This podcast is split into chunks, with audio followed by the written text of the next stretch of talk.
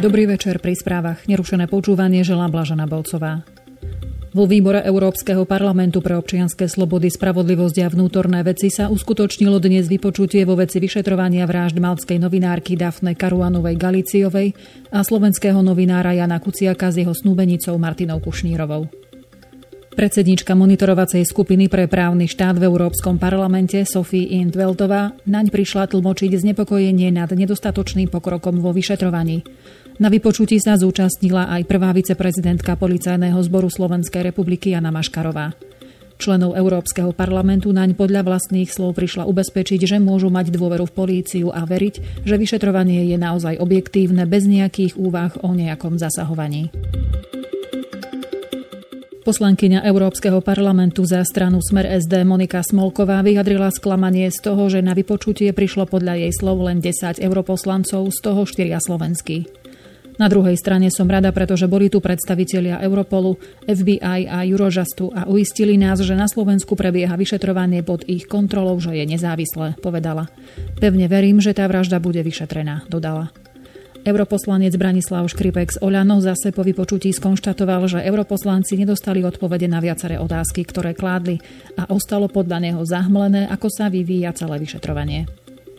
Na vypočutí sa okrem europoslancov zúčastnili aj novinári Češka Pavla Holcova a Slovák Matúš Dávid. Hovorili o politickej situácii a útokoch či očierňovaní, akým čelia novinári v ich vlastiach. Ministerka vnútra Slovenskej republiky Denisa Saková predloží do parlamentu zákon o registri mimovládnych neziskových organizácií v septembri. Uviedla to počas pondelňajšieho stretnutia s predstaviteľmi mimovládnych organizácií. Návrh zákona by mal zahrňať legislatívny rámec ich pôsobenia a financovania. Predstavitelia občianského sektora sa zjednotili v rámci Rady vlády pre mimovládne neziskové organizácie, ktorú vnímajú ako priestor na dialog so štátom. Sme pripravení pokračovať s vládou v dialógu o občianskom sektore. V tejto súvislosti chceme jasne deklarovať, že sa nebránime diskusii o financovaní či zvyšovaní transparentnosti občianskeho sektora. Povedal po stretnutí s ministerkou Marcel Zajac, predseda komory mimovládnych organizácií. Spolu viac ako 52 miliónov eur poputuje stovkám základných škôl na Slovensku. Peniaze sú určené na zlepšenie vybavenia jazykových a odborných učební, knižníc a na podporu čitateľskej, matematickej a prírodovednej gramotnosti. Na spoločnej tlačovej konferencii v Bratislave o tom informovali ministerka pôdohospodárstva a rozvoja vidieka Gabriela Matečná a ministerka školstva, vedy, výskumu a športu Martina Lubiová. Ako povedala Matečná, v prvom kole eurofondovej výzvy z integrovaného regionálneho operačného programu určenej pre základné školy bolo schválených 352 projektov v hodnote 33 miliónov eur, ktoré preplatí Európska únia. Tým, že už boli vydané rozhodnutia, prichádzajú nám žiadosti o platbu a tie následne realizujeme. Agrorezort vyčlenil na vybavenie základných škôl celkovo viac ako 37 miliónov eur. Do zvýšenia kvality základných škôl poputujú aj prostriedky z Ministerstva školstva, vedy, výskumu a športu, ktoré začiatkom júna vyhlásilo výzvu pod názvom Zvýšenie kvality vzdelávania na základných školách, čitateľská, matematická a prírodovedecká gramotnosť. Výška alokácie je 15 miliónov eur. O finančné prostriedky môžu žiadať základné školy z celého Slovenska vrátane Bratislavského samozprávneho kraja. Uviedla Lubiová a avizovala, že rezort školstva výhľadovo plánuje výzvu rozšíriť aj o stredné odborné školy a gymnázia. Minister životného prostredia Láslo Šojmoš bude za uloženie maximálnej pokuty v prípade, ak sa potvrdia podozrenia z porušovania envirolegislatívy pri výstavbe Bratislavského obchvatu, diaľnice D4 a rýchlostnej cesty R7. Šéf Enviro Resortu to vyhlásil dnes po kontrolnom dni na stanovisku na Bratislavskom Jarovskom ramene, ktorého sa zúčastnil aj minister dopravy Arpád Iršek. Ministri tak reagovali na nedávne podnety, ktoré upozorňujú na používanie nebezpečného stavebného materiálu pri výstavbe D4 a R7 a týkajú sa údajného vývozu kontaminovanej zeminy z bratislavských hnív na úsek stavby v okolí podunajských biskupíc a Ivanky pri Dunaji. Podozrenie je aj na používanie nebezpečného stavebného materiálu a stavebného odpadu pri výstavbe obchvatu v okolí Jarovského ramena. V týchto prípadoch už začala polícia trestné stíhanie vo veci neoprávneného nakladania s odpadmi. Vládny kabinet schválil pre 7 investorov poskytnutie štátnej pomoci v celkovej výške 29,5 milióna eur. Vďaka investičným projektom spoločnosti Adient, Emi Sabinov, Memolak, Broza Prievidza, Neumann Aluminium, Mubea a Vigor by malo vzniknúť takmer 1300 nových pracovných miest. Spoločnosti by mali na Slovensku celkovo preinvestovať vyše 125 miliónov eur, informuje SITA. Napríklad firma Mubea chce postaviť nový závod na výrobu automobilových dielov v priemyselnom parku v Kežmarku. Investícia má dosiahnuť 51 miliónov eur. Vzniknúť by malo 500 nových pracovných miest. Vládny kabinet schválil investorovi poskytnutie investičnej pomoci v objeme 15 miliónov eur. Spoločnosť Broze plánuje rozšíriť svoj prievický závod na výrobu komponentov pre automobilový priemysel. Firma chce investovať takmer 57,5 milióna eur. Ministri schválili firme štátnu pomoc vo výške viac ako 8 miliónov eur. Ministerstvo obrany chce obstarať 17 nových rádiolokátorov za približne 155 miliónov eur. Vojakom by mali pribudnúť nové radary stredného, blízkeho a malého dosahu. Návrh na výmenu zastaralej techniky dnes odobrila vláda s tým, že nová technika bude obstaraná tzv. spôsobom vláda vláde, government to government. Vo výdavkoch by mala byť zahrnutá aj príprava, výcvik personálu či logistická podpora. Nutnosť obmeny radarovej techniky, ktorá je na hranici životnosti, prizvukoval aj predseda vlády Peter Pellegrini. Spôsob obstarania priamým zadaním cez príslušnú vládu výrobcu čelí kritike odborníkov či opozície. Podľa nich sa ministerstvo opäť úmyselne vyhýba medzinárodnej súťaži, ktorá by mohla priniesť nižšiu cenu. Okrem radarov ministerstvo plánuje obstarať aj novú kolesovú techniku typu 8x8 a 4x4. Pribudla aj súťaž na ľahké vozidla 4x4 pick-up pre vojenskú políciu. Slovenským vojakom by mali pribudnúť do výzbroje aj ďalšie viacúčelové vrtulníky Black Hawk či nadzvukové stíhačky. Slovensko nakúpi 14 taktických nadzvukových stíhacích lietadiel F-16 a v súvislosti s tým uzatvorí príslušné zmluvné vzťahy s vládou USA. Dnes o tom rozhodla vláda, ktorá akceptovala návrh ministra obrany Petra Gajdoša. Na tlačovej konferencii o tom informoval predseda vlády Peter Pellegrini, podľa ktorého Slovensko za balík 14 amerických lietadiel, výcvik, muníciu a logistiku zaplatí v nasledujúcich rokoch viac ako 1,5 miliardy eur. Premiér uviedol, že ponuka vlády USA bola vyhodnotená ako ekonomicky najvýhodnejšie a technicky najlepšie riešenie. Z hľadiska nákladovosti počas celého viac ako 30-ročného životného cyklu stíhačiek je podľa Pelegriniho o 8% lacnejšia ako ponúka vlády Švédska na stíhacie stroje Gripen. Samotná prvotná investícia do amerických strojov je v porovnaní so švédskymi vyššia o niekoľko 100 miliónov eur. Podľa opozície vláda sa dnešným rozhodnutím získať americké stíhačky F-16 rozhodla nakúpiť drahé hračky. Na briefingu to vyhlásil opozičný poslanec Eduard Heger Zolano, ktorý upozornil, že nie sú zverejnené dostatočné informácie o tom, či vláda rozhodla v prospech občanov.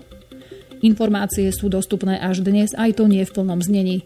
Na pripomienkovanie pritom boli len dva dni, to je prekročenie hranice, povedal Heger. Spôsob, akým vláda rozhodovala o stíhačkách, kritizuje aj KDH a Progresívne Slovensko. Slovenská republika môže v rámci prebiehajúceho samitu Severoatlantickej aliancie potvrdiť svoj záväzok, že do roku 2024 vyčlení 2% HDP pre rezort obrany. Uviedol to prezident Slovenskej republiky Andrej Kiska po príchode na dvojdňový summit NATO v Bruseli, informuje TASR.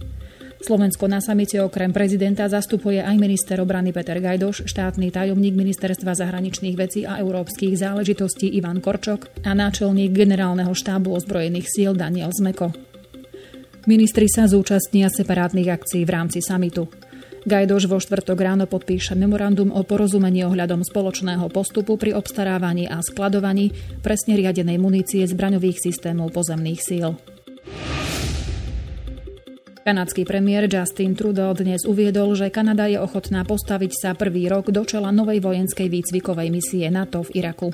Informovala o tom agentúra AP. Podľa Trudeau je dôležité, aby si konfliktmi zmietaný Irak vybudoval schopnosť brániť sa proti útokom extrémistické organizácie Islamský štát.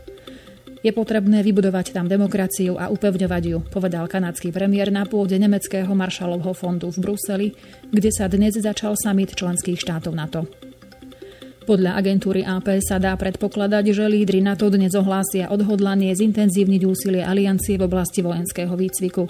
S týmto zámerom vyšle NATO do Iraku stovky vojenských inštruktorov, ktorí budú mať základňu v metropole Bagdad.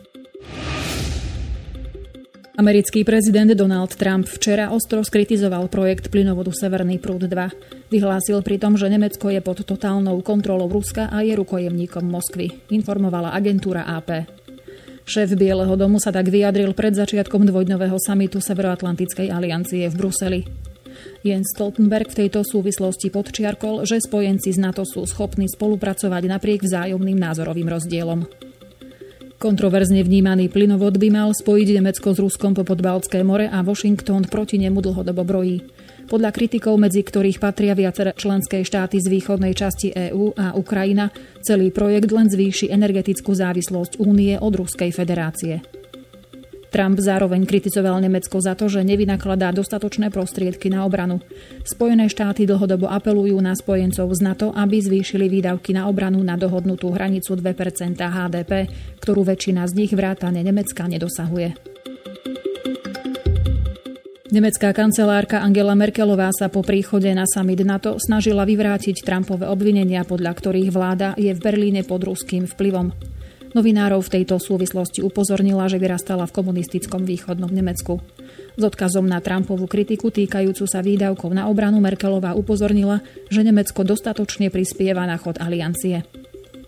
Dvojstranné rokovania medzi Merkelovou a Trumpom sa začali dnes po 15. hodine. Následne sa šéf Bieleho domu mal stretnúť na dvojstranných rokovaniach s francúzským prezidentom Emmanuelom Macronom. Spojené štáty plánujú odstúpiť od zmluvy o likvidácii rakiet stredného a kratšieho doletu z roku 1987. V rozhovore, ktorý vyšiel dnes v talianskom denníku Il Giornale, to vyhlásil ruský minister obrany Sergej Šojgu.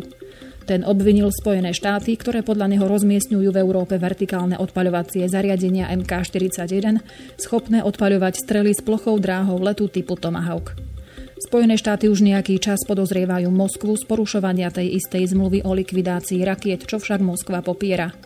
NATO sa obáva, že vďaka vývoju systému rakiet s plochou dráhou letu 9M729 odpaľovaných zo Zeme bude môcť Moskva bez varovania alebo takmer bez varovania zautočiť v Európe jadrovými zbraňami.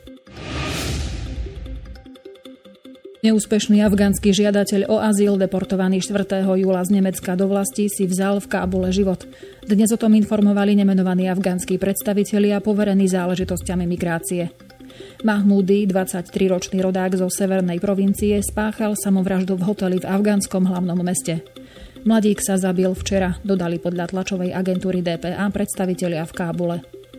Mahmúdy ho donútili vrátiť sa do Afganistanu po tom, čo strávil v Nemecku 8 rokov, uviedol jeden z predstaviteľov.